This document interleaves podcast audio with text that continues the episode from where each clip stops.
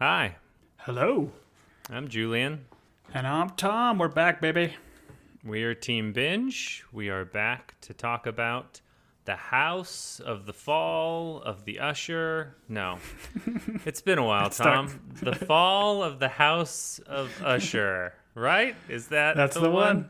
And we're doing something a little bit different here. If you've stuck with us for other shows, we typically, uh, much to the chagrin of our name, don't binge things. But this episode, Tom binged The Fall of the House of Usher. Does it have a cool, like Game of Thrones was GOT? Does this one, is this T F O T H O U? Is that what all the cool people are saying I don't think so. This this show is very hard to hashtag, so I, I haven't figured it out yet. It's just a big long line when I try to uh, tweet about it. All right. Well, this is a Netflix show done by Mike Flanagan, and Tom and I decided to do this one, and we were going to go episodically, or at least break it down.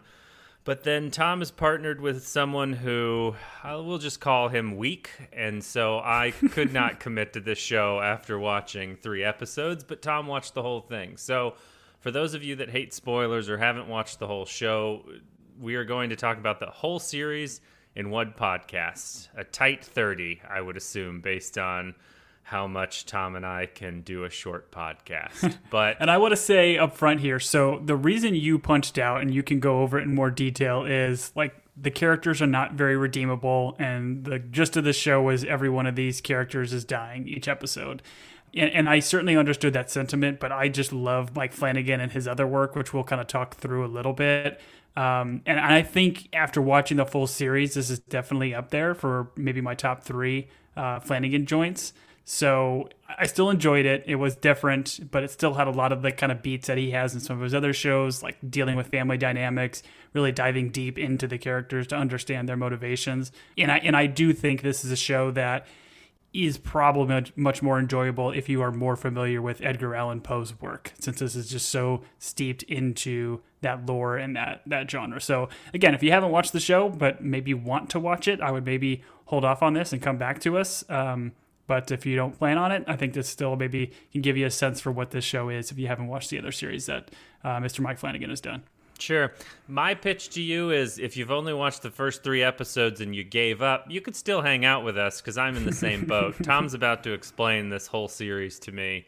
And if you haven't watched a single episode and don't plan to because you don't like horror or you don't like, I don't know, would you call this a horror show, Tom? Yeah, right? There's certainly. Yeah, it's ton of- horror, suspense, thriller. Yeah, I mean, he still has the jump scares. The creep factor is, Don't is care huge for for, this guy. Don't care for the jump scares. I'm a grown man. Don't care for the jump scares. but we're going to dive into it. And the first thing, let's just talk about Mike Flanagan, the man that created it. And what.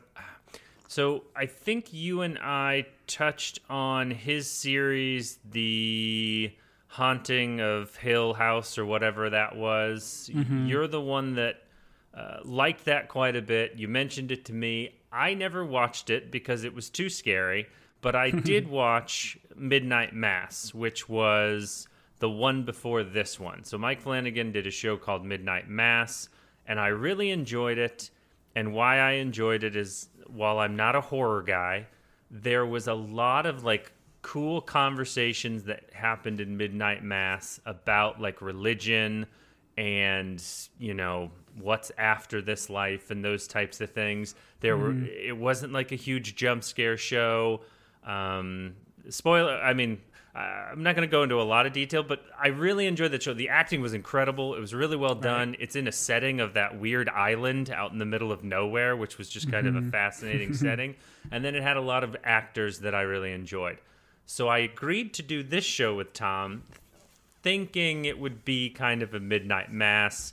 And after three episodes, I did not feel like I was getting the same enjoyment out of it. And as I've mentioned previously, when something's too dark, sometimes I've just got to punch out because I don't need more darkness in my life. But, um, but what I do want to point out is Mike Flanagan very loyal to his actors and actresses. Like he brought a bunch of a bunch of people from this show or from Midnight Mass, and I'm assuming from some of those other shows. I'm I'm curious that you mentioned this would be in your top three. Can you talk to me about your top three of Mike Flanagan's stuff? Yeah, I mean he's he's done a handful, but I think the, some of the ones that are on Netflix that come to mind, I think Haunting of Hill House is still one of my favorites, and I am not a big scary kind of guy, but the way that, was shot and it's just so creepy with like random ghosts that you kind of see in the background, which we get a little bit in this show, not to that extent. Um, again, not a fan of jump scares, but I thought they were we were used well in Hill House, and I just love that story, that family dynamic that that was told. Um, and I'm with you. I think Midnight Mass is probably probably my second of his work. Um, and I think this is this is number three for me. I'm with you. I think we talked about it on previous pods. Like it's kind of like the show Succession. I don't know if I mentioned it on pod, but is a show that was just full of just creeps and nobody that is really redeemable. And I don't really want to watch and root for a show like that. And this kind of has that same quality where you find out very early that the House of Usher is awful. And every one of these kids grew up with just nothing to want for and became awful as a as a result. So I, I, understand your reasons for punching out, but like you mentioned with the characters and the actors that uh, Mike Flanagan uses, you know, one of which is his wife Camille, uh, the one with kind of the white hair, the publicist kind of of the family. Um, incredibly talented actress that was in Midnight Mass. I mean, the the sheriff in Midnight Mass who plays uh, Napoleon Leo, his character is just like drugged up all the time and just complete polar opposite from what we saw in Midnight Mass. I really dug that, like showing these actors range because I thought everybody still brought it in in this series, and I had a lot of fun watching them um, kind of milk different different scenes from a different angle. Sure, sure. I so they start off in the first episode uh, letting you know everyone's dead, right? This this, this mm-hmm. is this is something we learn. And so as I was watching the show and I already know all of these characters are going to die, I was kind of like, well, I'm rooting for them all to die. I know they're all going to die. so do I need to spend, I don't know, 10 hours of my life watching the rest of these? Is it 8 8 episodes or 10 episodes of this show? It's eight, eight episodes. Eight. I got through 3. That's almost half. I'm not a math guy, but that's close to half. But in my mind I was like, they're all going to die. I'm kind of rooting for them all to die. I don't really care why they're dying. I know it's this Verna who's played by uh, Carla uh, Gugino. I'm sorry. I'm gonna. Uh, it doesn't seem like a last name you would mess up, but I just did. Uh, her character being Verna. Mm-hmm. I know that, and she's like a supernatural element. I don't really care what her supernatural element is. I'm just glad that she's killing people. Um, which sounds terrible, but like when you watch the show and and I don't know, there's not a there I don't know how to say this without getting in trouble, but there's not a normal person in the bunch that's just like got a moral compass that would make a good decision. They what I'm the only person I'm kind of curious about is is Roderick and Madeline, the brother and sister that this mm-hmm. whole thing is kicked off on cuz now when he is it in the first episode where he's getting into the limo and he falls down on the sidewalk and he's like bleeding out of his nose? Does he die there or is that is he then rushed to the hospital? No, I think that's that's the first glance of the jester character that he kind of sees. Sure. Um, and obviously throughout the whole series, I think in the first three episodes that you saw, he gets glimpses of his family and the people that he's seen die in his life. So the jester is actually kind of like a an Easter egg for a character you see kind of towards the very end. So you don't really know what it is, but yeah, he has kind of like a mini mini heart attack when he sees that guy. And I want to mention too, like before we get too far in, like the character of Verna, played by Carla Gugino. Again, I messed it up too. Um, Verna is actually an anagram for Raven. So they don't explicitly say throughout the whole series like if she is like an actual raven is she death? Is she just some sort of like god? Because she does like more or less kind of grant wishes and you know there, there's some sort of deal that both the brother and sister make with her. So you don't know exactly kind of what she is but she's definitely an otherworldly creature that's you know taking this out on this family. And and you mentioned too about like no redeeming characters. There's really only one and that's lenore usher which is the daughter of frederick and i can't remember the lady's name Mer- marlena or morella. Morella? Morella yeah. thank you. Um, she's yeah she's like the, the next generation of ushers and the only one that seemingly is is redeemable from but she from dies right? She's dead. She does. So like the whole gist of it is like they Madeline and Roderick make kind of a deal with the devil, if you will, um, Verna. with Verna that says like we want they and I guess I'll just go through it. So like that Jester character is the boss of the mega corporation that they ultimately ended up uh, burying in like the basement of one of their buildings, and they like uh, put like the masonry, they put up bricks, and they like bury this guy alive pretty much in a wall. And he was like they was at a costume party, and he was in a jester costume. So that's kind of like why you see this creepy guy in in here. Okay. Um, but they they so they did that and they went to this bar afterwards which ended up being verna's bar to try to create an alibi talk to people and say yeah we were here the whole time Got it. but as they're talking to her that's where she ultimately then makes this deal like hey i can give you wealth i can give you power and you can get away with all of this uh, but your bloodline will end uh, before you both perish and you will both perish at the same time. So that's kind of like the means of the whole show and how everybody kind of meets their demise. Huh. and yeah so they, they all see it. So it's kind of played out in like flashbacks throughout the whole series but that's kind of the gist of it is this deal with the devil that they make and now like you know the reapers uh, bills come due and now they've got to kind of reap what they've sown Sure. And the underlying theme of all of this is Mike Flanagan going after Big Pharma because of the opioid crisis and people making pills that get people addicted and kill them. That seems to be. There's a lot of rum- running social commentary that happens in this show. In fact, I mm-hmm. made a real note in one of them. Someone is talking about algorithms, and they're like, algorithms could write movies and TV shows. And then someone goes, not well. And all the actors look at the camera and they flash their like SAG cards and they're like, we're striking or something. I don't know. But I. Uh, Okay, so I find what you've just said interesting, and that's not something that I, I mean, didn't gleam. Like you can kind of see what's happening when they're trying to create an alibi early on, and she's the barkeep, the publican, um, and okay, so that makes sense to me. Now they seem to have kids and then adopt a bunch of kids. It seems a little bit cruel to me that they're adopting kids when the devil has told them those kids are going to die. I don't. I was a little fuzzy on that. Like, I think they're all blood related, so they might be just like affairs and stuff that Roderick ultimately had. Um, I I, I can't tell for sure because I think it was a little fast and loose. Because obviously there's characters with different ethnic backgrounds and things like that that you know didn't seem to make much sense. But they did make mention about like kids being not fully, I guess, a part of his original marriage or afterwards. Sure.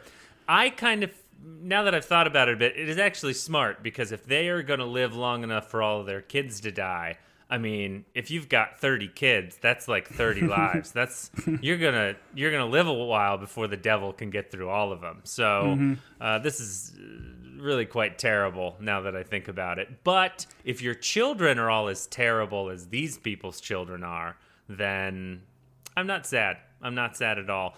Talk to me about so episode one is all about Roderick and Madeline, the brother and sister, and the young Roderick is played by Saracen from Friday Night Lights. Uh, we should maybe just watch Friday Night Lights, Tom. I know you love Pete Berg. the first episode is setting up the family being on trial. You see that they're all alive when this trial starts, and then the August, who's the kind of def- um, the defense attorney or, or attorney for the state or whatever it is. Yeah, there you go. Um, he's the one that kind of lay, lays the breadcrumb saying, "Hey, there's an informant in the family," which we later find out is not true. He just threw this little breadcrumb out there to have the family just do a bunch of infighting and go crazy over each other, which clearly seemed to work to a point. Um, but the way this episode kind of lays out, it's it's their backstory. It's how these two siblings and Roderick and Madeline kind of became who they were. Their mom was kind of losing it, was a little bit crazy. They buried their mom. Mom comes back as a zombie. Ultimately ends up taking out like Longfellow, who was the I think original owner of this mega corporation, Fortunato. Um, so and and their biological father. So that that's Why kind of like does she come back to life? I did not understand. I, I mean, it played for horror, but why did she come back to life? Is their drug that good? I didn't. I didn't understand why she came back to life. Or I mean, she I not didn't- dead when they buried her? They don't explain that. No, I think the whole deal is yeah, she wasn't fully dead. Like I don't think there's supposed to be a supernatural element to this. The other thing to be said up front too is because the show is so heavily Edgar Allan Poe, like every one of these episodes is covering a short story, a novel, something that Edgar Allan's done. And it's done in a way that kind of pays homage to the short stories, but obviously isn't telling it word for word. It's taking these characters and trying to rewrite them. Like even the initial story of the House of the Fall of Usher that he wrote um, is doesn't include any kids in it. It's just Madeline and Roderick. I think those two characters and them ultimately kind of meeting their demise with some kind of tale. Like I don't know the details, so it's it's kind of playing fast and loose. But they're using each of these like episode titles. Like the first one being "A Midnight Dreary" is a reference to the famous line from The Raven, because ultimately like the the main character death we here have here is not only their mother but their father as well, uh, at least their biological father. Hmm. They for people that are involved in the, I guess, medical and pharmaceutical, they buried her real quick. Um, and they yeah. seem to have some issue with calling doctors, or I guess because she that was, was, the mom, yeah, because she, was, she was religious. That's what it yeah. was. It's like, yeah, religious people they uh, don't believe in doctors. uh, I take issue with that, but the so they buried her super quick, and I will say, for a guy that doesn't like horror, Mike Flanagan typically walks a pretty good line of like putting enough in there that it's mm-hmm. like I don't spend the whole time sweating and being like, why do I watch this? And then when I'm alone in my house, I've got every light on. Like it's not that bad, but there is an also there is also a very cool element of him constantly putting things like moving in the background that sometimes mm. you don't even see. Like you, I'm sure I missed parts but then once you almost start to look for it, like when Roderick is talking with the prosecutor and over the prosecutor's shoulder, like someone just moves in the in the background and it's mm-hmm. typically whatever character i'm assuming it's whatever character he's talking about for that episode right correct seeing yeah. them mm-hmm. now is that i've got a is this a hallucinogen from is this a side effect of of a drug or a, uh, I, I felt like they laid or they telegraphed that some of his stuff that he was seeing was drug related. No?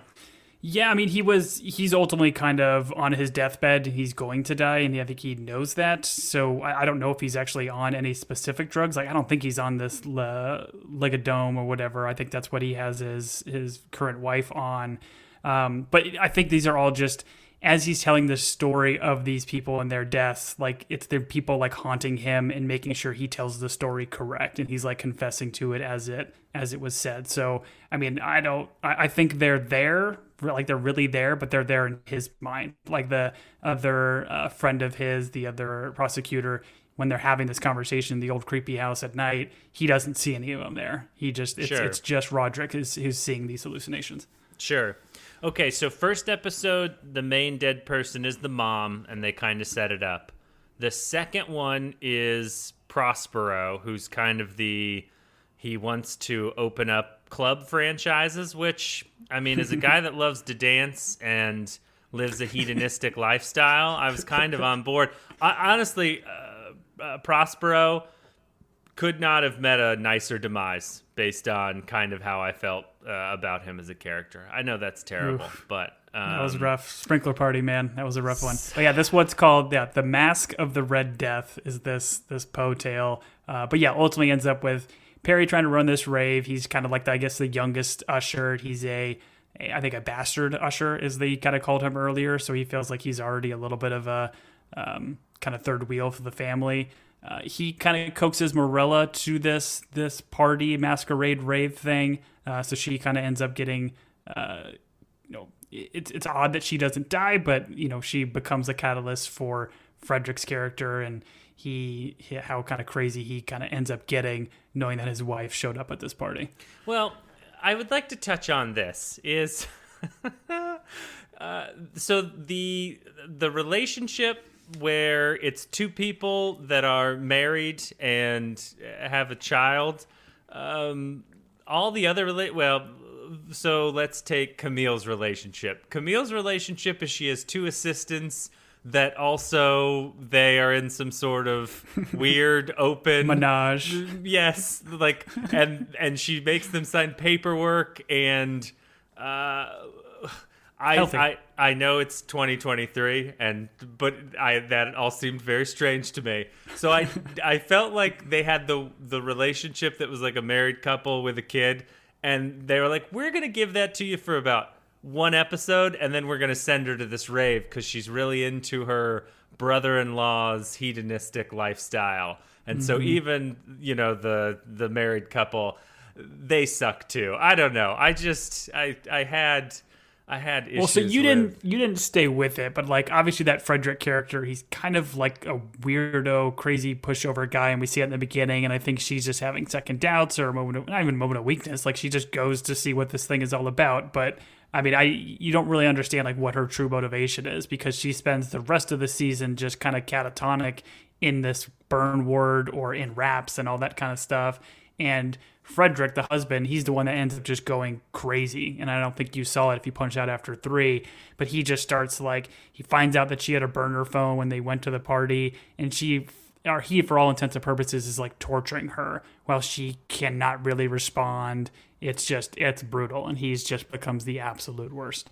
Oh, so yeah, that relationship is is unhealthy as well. Well, it's good that they're all they're all doing well, that they're all having a good time. Um, but talk to me about Luke Skywalker. Where does Luke Skywalker die? Uh, Arthur Pym does not. He does survive the whole thing. He has a really cool like uh, conversation with Verda at the very end, uh, where he was gonna try to like Arthur was gonna take her, take her out and bury the body, but obviously she's like a supernatural creature, and he they have a really cool, intense conversation. She tries to make a deal with him, and he ultimately says like, "No, I don't have anything to really live for. He doesn't have any close friends. He's just like the family fixer."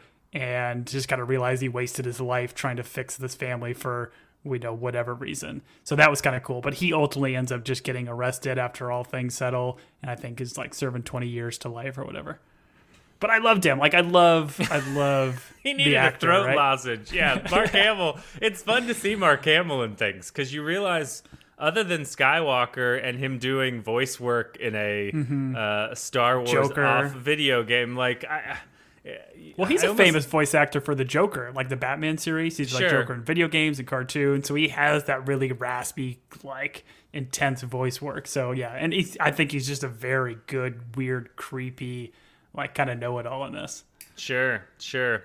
I just thought to myself, uh, and maybe I just I need to go through Mark Hamill's IMDb, but it was like he was in Star Wars, and then he was maybe the most famous person in the world, and then he appeared in Star Wars 30 years later and this show, and and that's.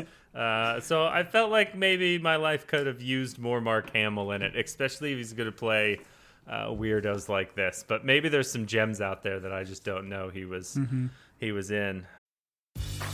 Grey's Anatomy, the most iconic binge worthy drama, is back, along with answers to the biggest cliffhangers. Will Teddy survive? Will Joe and Link finally find happiness together? Meredith returns along with fan faves like Arizona. You can now stream every episode of Grey's ever on Hulu and new episodes next day. Watch the season premiere of Grey's Anatomy tonight at 9, 8 central on ABC and stream on Hulu. So th- okay, so that was two. Three was all about Camille, and Camille, the actress, I believe, is Kate Siegel, and she is married to Mike Flanagan. Um, and I mean, she's great. She was great in Midnight Mass. I remember watching Midnight Mass and being like, "Oh, why isn't she in more things?" It turns out that she likes acting in her husband's stuff, so that's cool. um, But she does a great job. Uh, did not like her character. Did not care for her character. I've really felt for those assistants. I was like, if I was those assistants, I would probably ask for a raise. I'd stick it out because you know you're probably getting paid pretty well, and uh, you get to wear those cool assistant uniforms. Um, they were very um, freeing with leg room and stuff, so I was all about that. But uh, she dies by monkey attack, Tom. And I think after the monkey attack, I was kind of like, okay, I I'm good.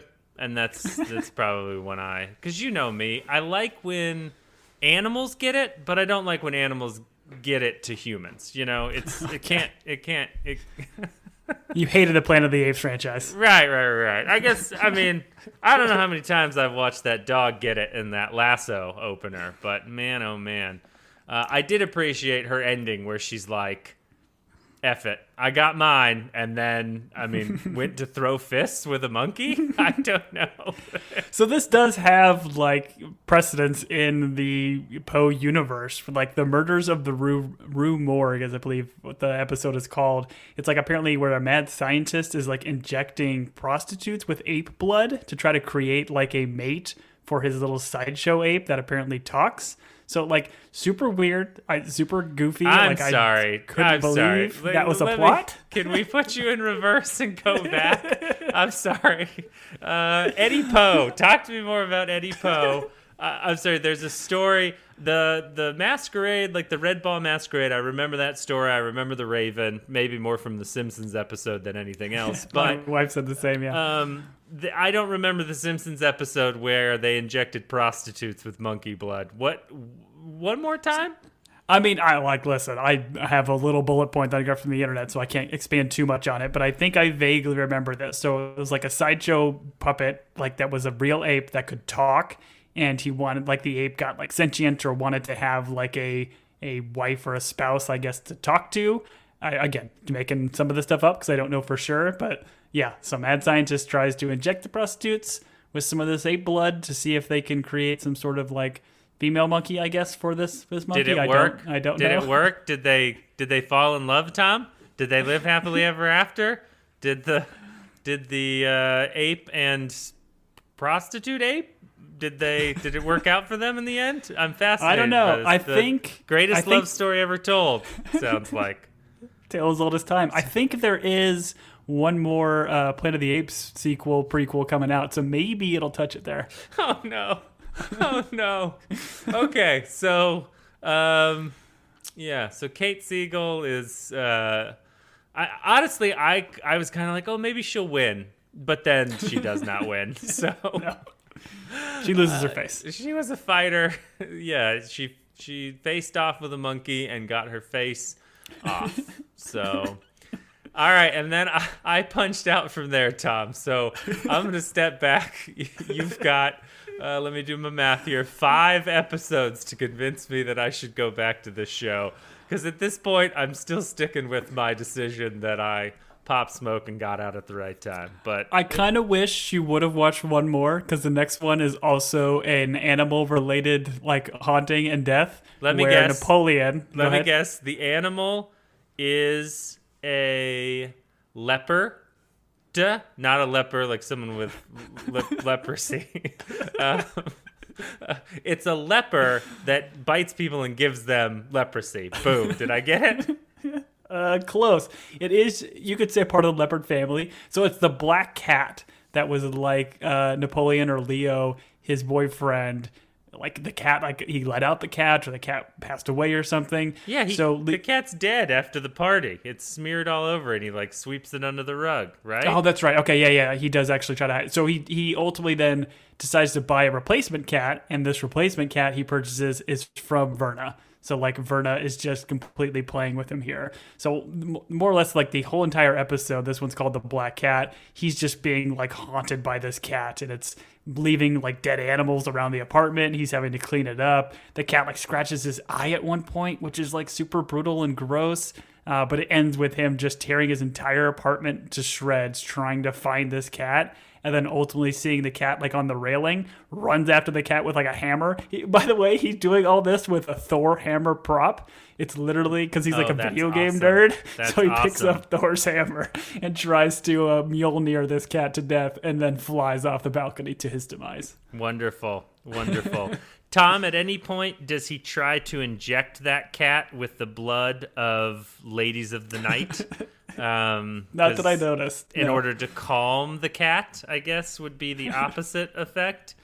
Um, But we do get like it's not like Verna kind of plays like the veterinarian that sells him the cat, but then I think later on like Verna kind of morphs into the cat and is like toying with him and playing with him. So it's like this really pushes heavily on like the supernatural element of of Carla Gugino's character. Let me ask you this. So, in the second episode with Perry, she talks to him, and I felt like she almost gave him a choice of like, hey, you can like. Doesn't she kind of give him like, hey, you can leave, like we can shut this down, you should go, and he he sticks it out when she and I don't remember with Camille, but with um, the gentleman who who uh, Thor's off the balcony.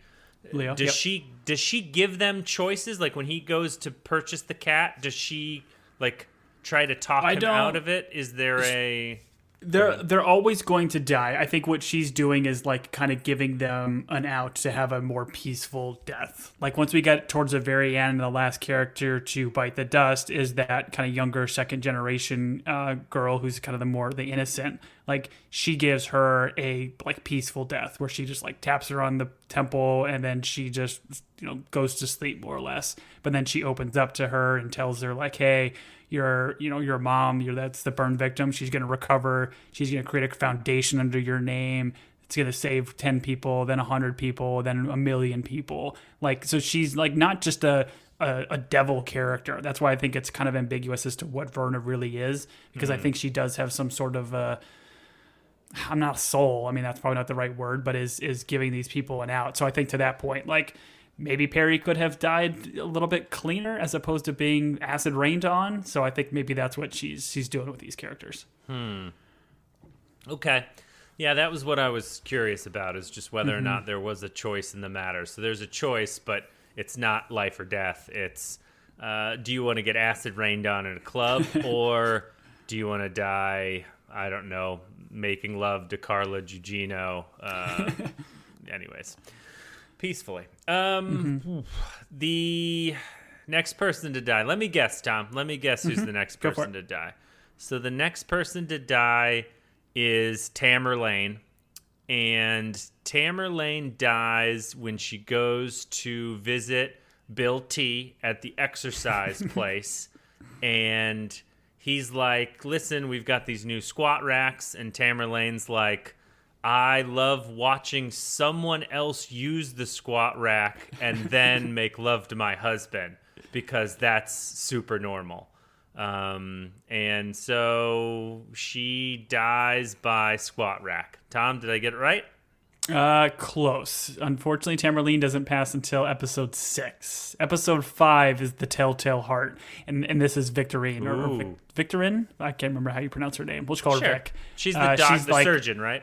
Yes, so she's like the one working with the other doctor to try to create some sort of like heart mesh, and that's what we ultimately figure out that Roderick is dealing with this like heart defect, and that's why he's trying to push like human trials and everything for this heart thing that she's working on.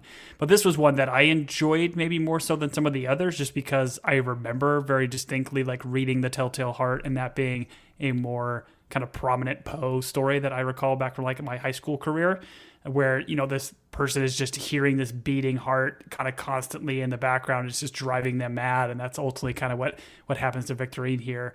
Early on in the episode she confronts the uh, other doctor who i think is maybe the more like brains of the operation about like how she had to forge her signature to get past and get into human trials and then she like chucks a bookend at the lady as she's trying to like leave and say like hey i'm going to tell the world that you did all this uh, so it's kind of a moment of passion but ends up killing her and then so she kills her with a book.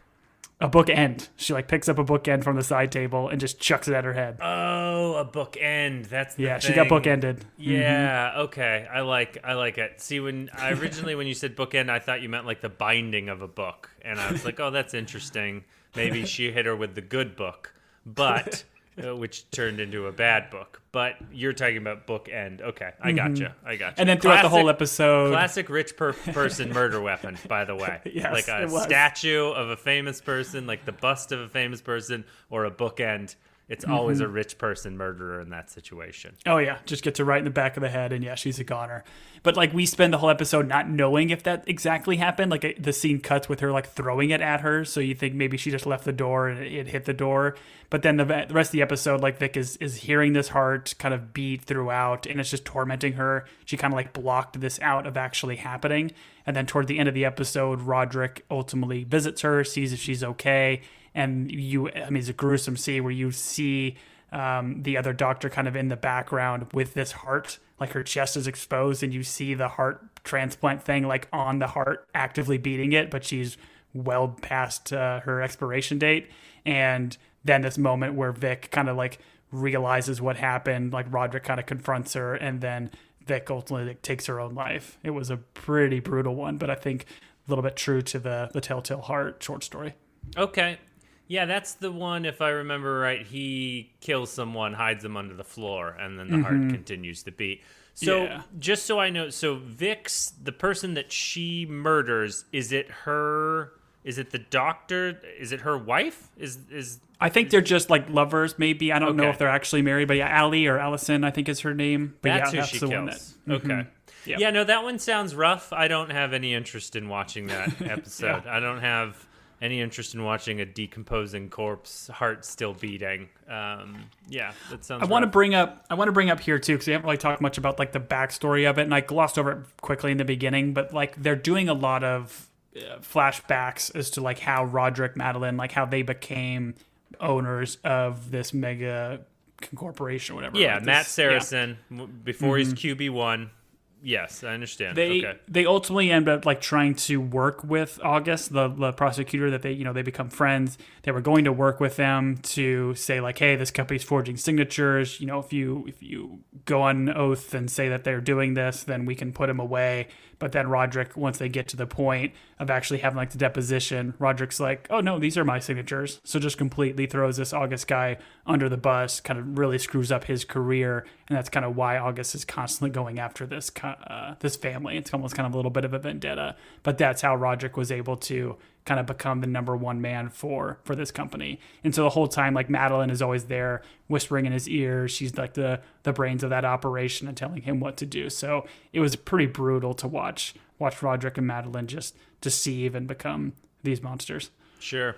We should talk about Bruce Greenwood and Mary McDonnell, which are the older Roderick and Madeline. Mary Mm-hmm. McDonnell, to me, is very much the president's, uh, the first lady in Independence Day. And Oh, yeah, then that's right. um, Bruce Greenwood is the captain of the Starship Enterprise in the um, J.J. Abrams Star Trek movie. I'm sure they're both in other things, but when I see them, that's immediately what I think of. he to me stole the show. Like I thought sitting in that like chair drinking that like godly expensive whiskey, whatever their brandy, it was just like the way he delivered those scenes, the way he was like tormented by everything. I thought he was doing some of the best acting in the series. Oh yeah, no, he's captivating. Definitely, definitely. I mean, he. I mean, he saved that spaceship. I don't know if you've seen that that movie, but he's only in it for like I don't know. Uh, oh wait, you know what? I'm thinking of young. I'm thinking of Chris Hemsworth. He's the one that does it in the beginning. He goes down with it. Yeah, Bruce Greenwood is the is like the main captain that mentor. Mm-hmm. hires Chris Pine. Ooh, all right. I wonder if that Chris Pine's doing anything. I'm sorry, uh, Chris uh, Evans? No, Chris uh, Hemsworth. It's Pine. I wonder if Chris Hemsworth Not my is doing anything these days other than letting people use his hammer to murder cats. Um, brought it all the way around. You're all welcome. Good work. Uh, I had a question about the. Does the prosecutor meet his demise, or does he get off scot free? Like, what's what are what are his demons? So, you know, he gets off scot free. Like, he was the guy that's been trying to do right this whole time. So, after the conversation, and we can get to it, I guess, in the last episode, um, which I guess let's just hold on to that. But but he he stays through the whole time. He records uh, Roderick's confession and kind of gets it gets it all on tape. But there's a little bit at the end where you kind of see what happens to him. Got it. Got it. So the guy that plays, uh, I'm going to go off on a tangent here, Tom, because I didn't watch any of the other episodes. the guy that plays the pharmaceutical company boss, not in the first episode, but in the other episodes, his name is like something from Harry Potter. It's like Rufus Mc McDormand. Rufus Griswold. Rufus re- yeah, Griswold. yeah, right. He's a Slytherin. 100% he's a Slytherin. Um, that actor was from like Pensacola Wings of Gold. I don't know if you ever watched that uh, Never heard. that TV show. Oh man, it's just these two pilots living it up in Pensacola. I'm gonna say his uh, call sign was Burner or Spoons. Um, he's also in Battlestar Galactica, the new version. Anyways, I really like that actor. I wish he was in more things, but uh, he, was such he a sleazeball. he Like was a all real of his jerk in scenes. Yeah, oh, it's it's just it's so hard to hear him. And I think there's a one scene where he's like talking to like Madeline and just being such like a sexist, and it's just it's hard to watch. Like this, that was one of the characters very early on that you wanted to see see go. Oh, all right. Well, I thought he was going to be the hero of the show, but that's fine. His name is Michael Trucco, and what's funny is I scanned over his IMDb profile like seven times because the picture they have for him doesn't look at all like him. So, uh, anyways, that guy's great, and Pensacola Wings of Gold will be the next show that Tom and I will be doing. um, the uh, all right. So who dies next? Tamerlane. So Tamerlane next, dies yeah, next. Tamerlane's the next one. This episode is Goldbug. Uh, so to your point, like this is a weird dynamic that they have, really creepy relationship with her and Bill T. Oh, is or it? Oh, is it Tom? Guy. Is it weird? is it weird where someone comes into the house and they have like a family dinner and she watches and ties her shoes? Is that really? I uh, no, uh, I don't. I, uh, I was. Anyways, That was a good deep cut for our Ted Lasso uh, podcast fans. you're welcome. Um, she's ultimately just hallucinating here. Um, I think it's kind of due to her insomnia. I think at a certain point toward the end of the episode, like all the glass starts breaking around her, mirrors, everything else, like cutting her, and then eventually she like falls on her bed, and like the glass from above her bed breaks and then slowly falls and, and murders her. I don't remember the gold bug. This again, this is apparently a Edgar Allan Poe joint. I don't know the how it connects, but uh, I always think of a, a children's book that my my son has that has a gold bug in it. So uh, it took me off a little bit of a loop. Sure, that children's book where that gold bug is killed by all that glass. it teaches it teaches kids at a young age about the fragility of life and how it could end at any moment. And then you say good night and you close the door and turn off the light and your child is just there wondering about their existence. Um, when I think of a gold bug, I don't think of anything because I don't remember that Eddie Poe story and they don't make VW bugs like they used to. Remember how we all used to get violent whenever we saw one on the road? Man, we used to be a great nation. We used to you used to be able to hit whoever you want just because that little German car drove by you. I miss the old days. There Um, was there was a moment in this episode where like Pym discovers as he's like constantly doing his digging and trying to find more about Verna as they're kind of trying to figure out who she is, where he pulls out a bunch of pictures of her of Carla Gugino's character in different like eras, like hundreds of years ago. She's like showing up with prominent families. So kind of showing that she is a supernatural creature. So it was kind of interesting, like all these different families she was with. I can't remember exactly who they were, but they were they were definitely famous. I didn't write any of them down, but that was kind of a cool little Easter egg and just drove the family a little bit more crazy and bananas. Sure.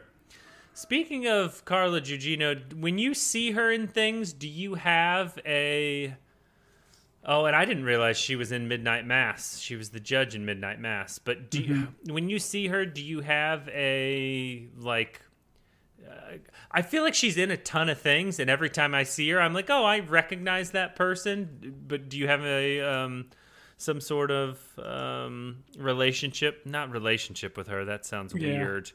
um, relationship to her film wise, I guess. I think the one that comes to mind is like Sin City. She was really good in that. I think she was like the detective friend of Marv. I think she was also in Watchmen. She played I can't remember the one that was in the yellow outfit. I don't Watchwoman. remember who. yeah. Watch Woman, yeah, yeah. Um, those kind of come to mind as some of the stuff that she's done, and then obviously from these Mike Flanagan joints. How about you? Sure. I'm assuming San Um, Andreas. I know you're a big uh, San Andreas earthquake disaster film guy. Yeah, that one a little bit, but mainly from Doogie Howser, MD, where she played Sarah Newman. You know, Oh, wow. just a classic. I'm looking at her IMDb page, Tom. I'm cheating. I know you are. uh, no, I just uh, once again another actor that I'm like, oh, should be in more things. I appreciate Mm-hmm. that uh, that person, and she is kind of terrifying at the same time. So good. Yeah. You're kind of like. It, it- she's kind of like Elizabeth Hurley in Bedazzled. You're like, would I make a contract with the devil uh, if you know Elizabeth Hurley was the devil? Sure. Carla Gugino? sure. Uh, are we at the last episode yet? Are, are We're getting dead? there. So the next, so this is the last kid to die. This is the pit and the pendulum, which Weird again I phrase, think by the way. Weird, weird sentence to say. This is the last kid to die. the last last of the direct bloodline to pass away. Excuse me. Are um, we sure it's pronounced Usher? Is it not Usher? Is it Usher? Does does Usher play any songs? Because he's a he's a musical artist. Does he play any songs in this show, Tom? That is a missed opportunity. Initially, when you you said we wanted to do this show, I thought there was like an Usher documentary that I just missed. But uh, You never would have missed an Usher documentary, Tom. That's true. As soon as as soon as you got that tweeter tweeter alert, you would have been like, "Hey, Julian, there's another Usher documentary. You want to go to the theater and watch it?" But yeah, so this this next one is Frederick meeting his demise. It's the pit and the pendulum. I think this is another more mainstream Poe story or short story where it's just this pendulum slowly swinging and then getting lower and lower and just chopping this dude. And that's kind of what happens here. This is Frederick going off the deep end, kind of torturing um, his wife, and ultimately. I mean, how it all lands is like there's shenanigans going on where he's doing drugs. He takes like some of Leo's cocaine. Cocaine ends up getting laced with the drugs that he was giving his wife to kind of like put her into comatose state. And he shows up at the same like nightclub abandoned building that Perry threw that party at right when they're getting ready to demolish it. So he gets stuck in this building and is just lying on the floor while Verna is just like speaking this, you know, terrible things to him and kind of giving him the business. And he is fully conscious as this, you know, pendulum is, you know, as they're starting demoing the building, the pendulum is just going back and forth, slowly getting further, further down and just right into his tummy. It's it's brutal. Did you say right into his tummy? Right into his tummy. Yep. And this is one of those giant like construction demolition balls. Yeah, I mean it's it's like yeah, the, the building's getting demoed, so they kind of like play it fast and loose where like, you know, a beam gets caught into some wires in the roof and then somehow gets this massive blade on it to create this this you know pendulum Oh, deal. So I got it. Okay. Yeah. I thought we were talking about one of those giant demolition balls that I don't think exists in real life. I think it only exists in cartoons. Um, but when you say it gets him right in the tummy, that I mean, that makes it sound like he then just got the tummy ache and he goes and Oh, he got a tummy his- ache. he sure did.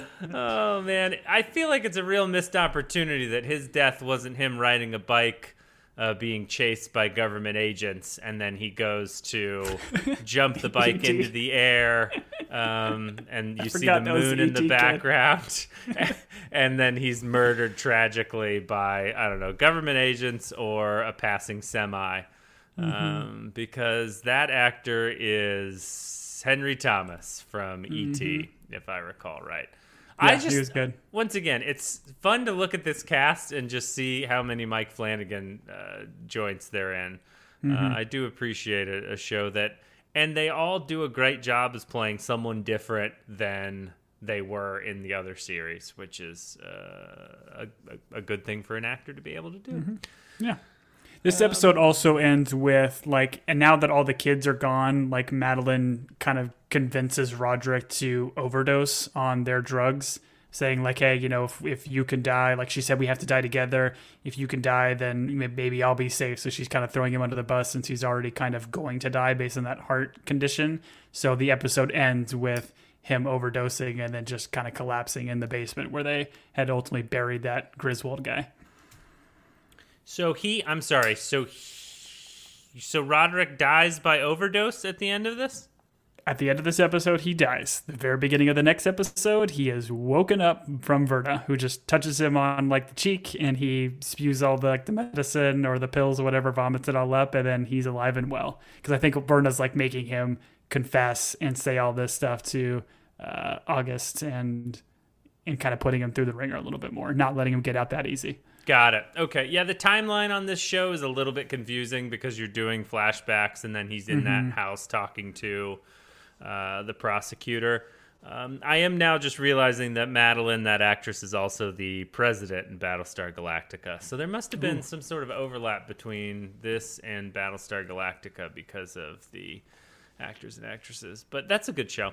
Uh, that show didn't make me sad. It made me punch out after episode three. How does Listen, Madeline based die? on these these details I'm giving you, I mean, uh, I'm pretty much painting beautiful pictures. You don't even think you need to watch the show. I will not watch the show. You've done a great job. You've done me a great service because now I don't have to go back and watch it. How does Madeline die? Roderick's sister, Madeline? So, as we get into the episode, this is where we Tom, can finally I interrupt find. real fast before you Go. answer? I'm go, sorry. go. I, I answer. I asked question two before I asked question one. Question one: How many of Roderick's wives has Madeline murdered?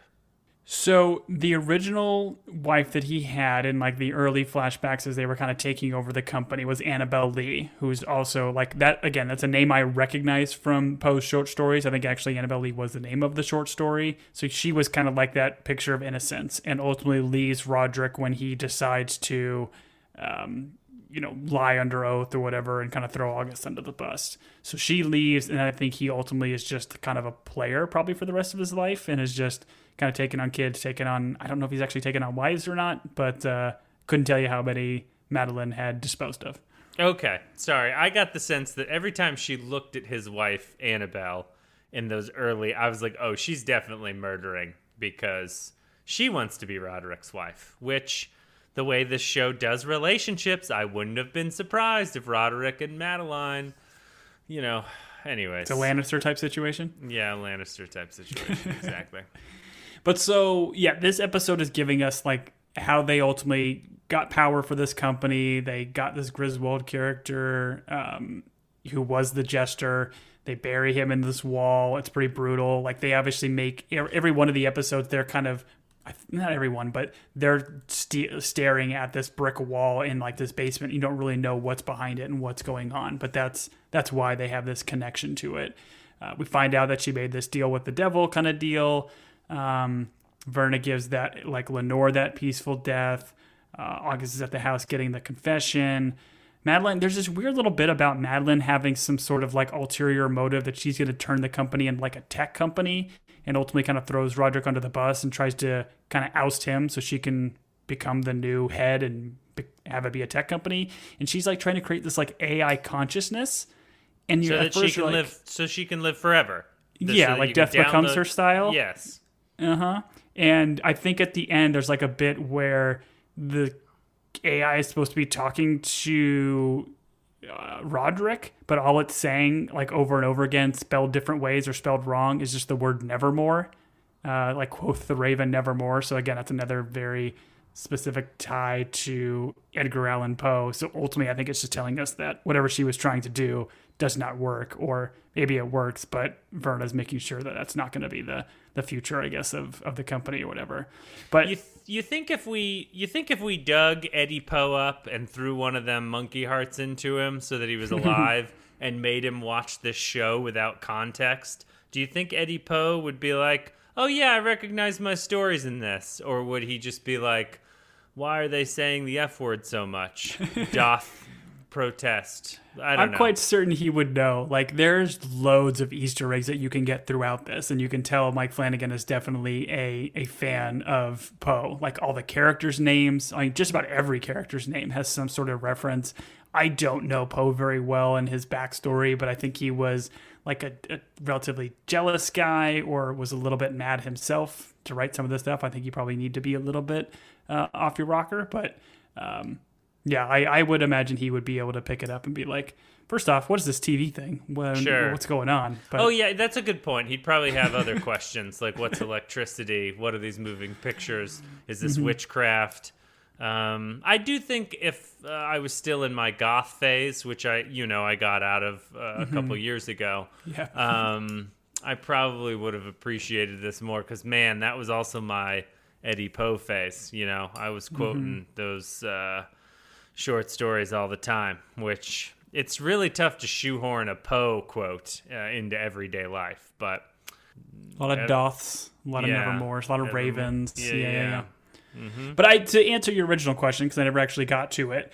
Madeline meets her demise from Roderick's hand. Like Roderick actually takes takes her out, strangles her, I think, and or not maybe not strangled. I can't remember exactly how he kills her but he has this like whole tie to like egyptian lore throughout the whole series and even verna as she's talking to madeline like constantly calls madeline cleopatra. So roderick ultimately ends up killing his sister. He like kind of embalms her and does this like mummification style thing where it puts like sapphires into her eyes and very similar to like their mother mother kind of rising from the grave and then taking out their biological father madeline kind of rises from the grave with her sapphire eyes super creepy super crazy and then strangles roderick taking him out. And that's kind of how the series colla- or, or ends with them kind of going at each other. They're literally dying together as madeline's taking the life out of him. And then august kind of runs out of the house that they were kind of doing all these like back and forth confessions and interviews on and then the house just completely collapses in on itself and then you see um, verna and kind of her raven character with these glowing eyes super cool visual kind of hovering over the house and then she just vanishes Got it. so that's how Does- august yeah august does- gets his confession he gets all that kind of stuff and you literally see the collapse of the house is cool cool visual Does the rubble of the house spell out Usher? no it should And then does Usher moonwalk in and sing a song? no it's a missed opportunity Yeah.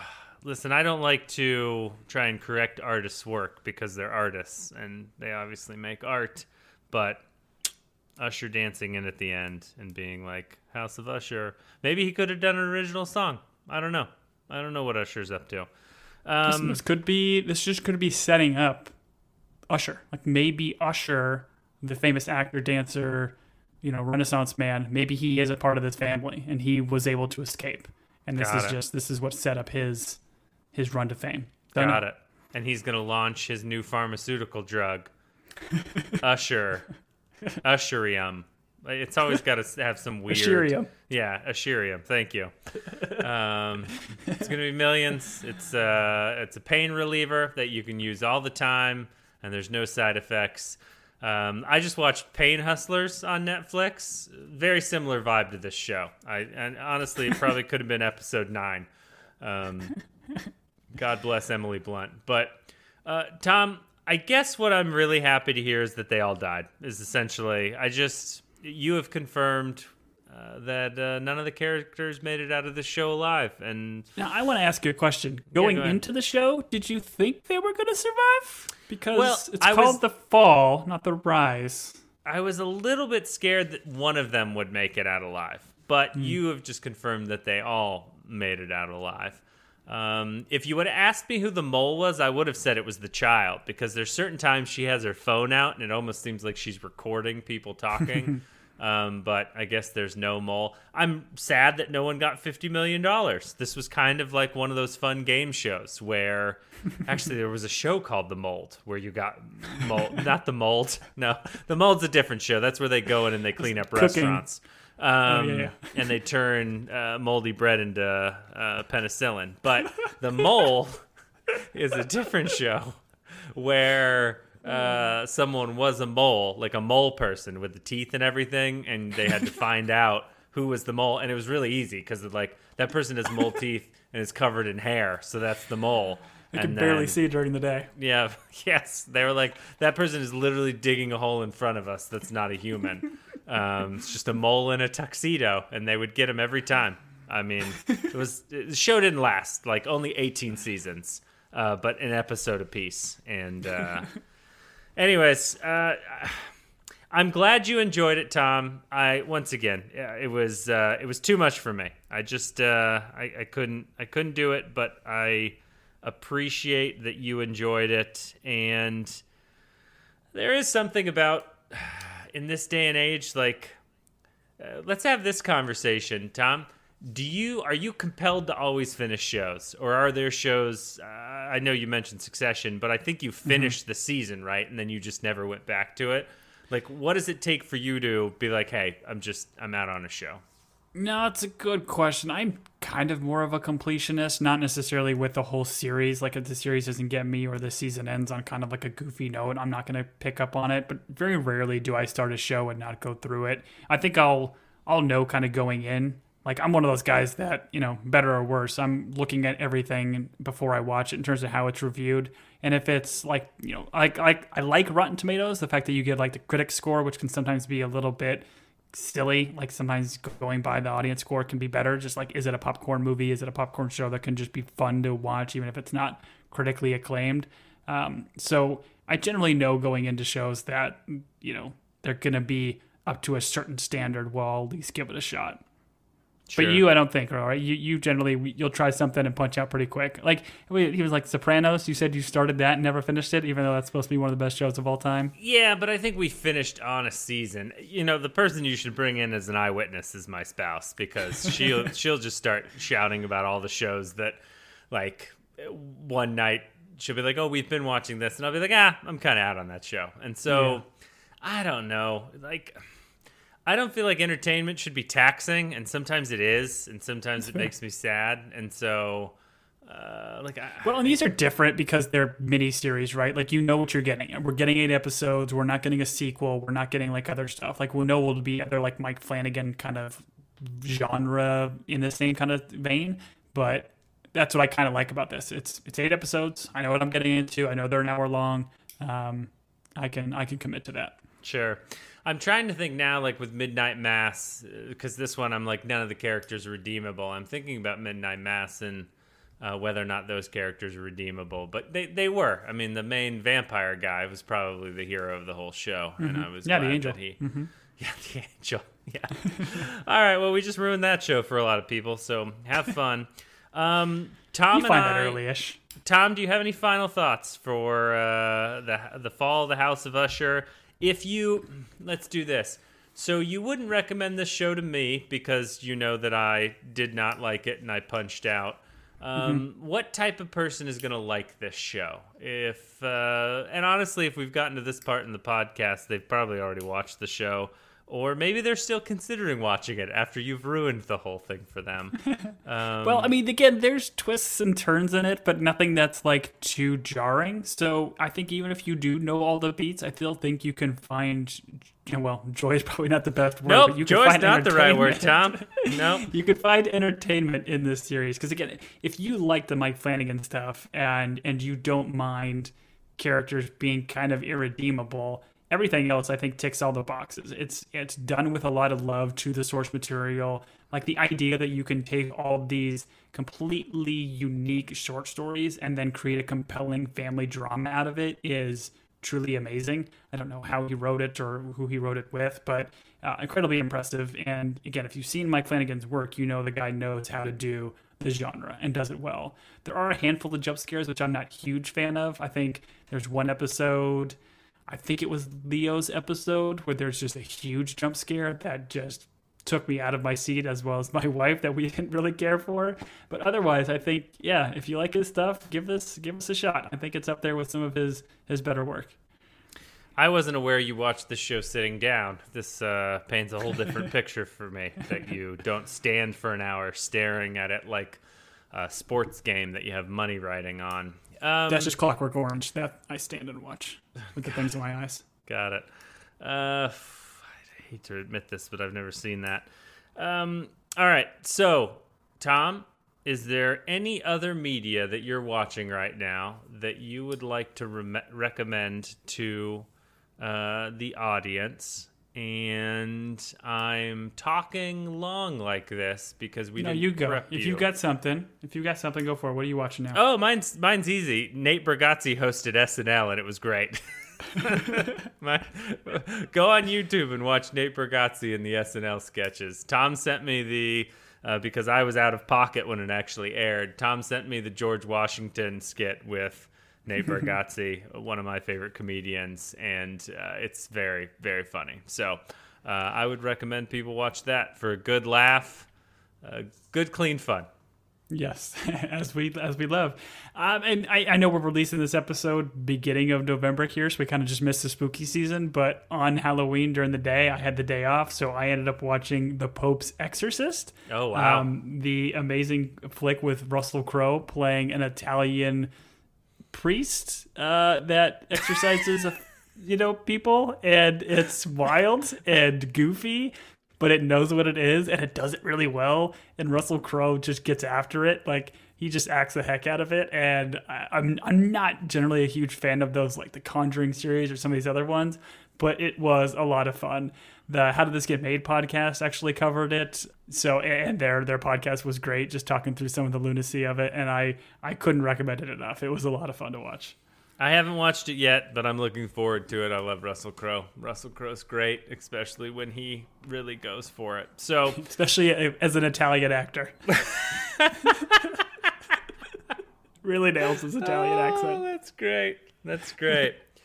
all right. Well, we appreciate all of you joining us for this. We understand this is a little bit different than what we've done in the past, and we are uh, I think strikes have ended, but we're looking at next shows to do. If you'd like to reach out to us, you can reach us at teambingepodcast at gmail.com.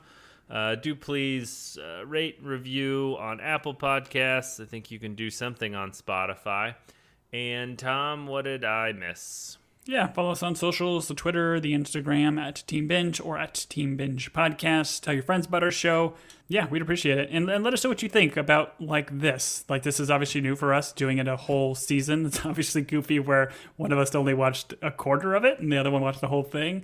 But if you do like this concept of us just going through a whole series. We've clearly watched plenty of series that we haven't potted on. So there's something that maybe you would recommend, or maybe that we've done in the past, or have watched in the past you want to deep dive on. Uh, let us know because I, I think we were hesitant to do this because it was different for us, but I had a good time chatting through it. Tom, if that was a veiled criticism of me that I didn't finish the wasn't, show, wasn't veiled. I won't recognize it and I won't respond to it. Uh, I have been Julian. And I have been Tom. Until next time, everybody.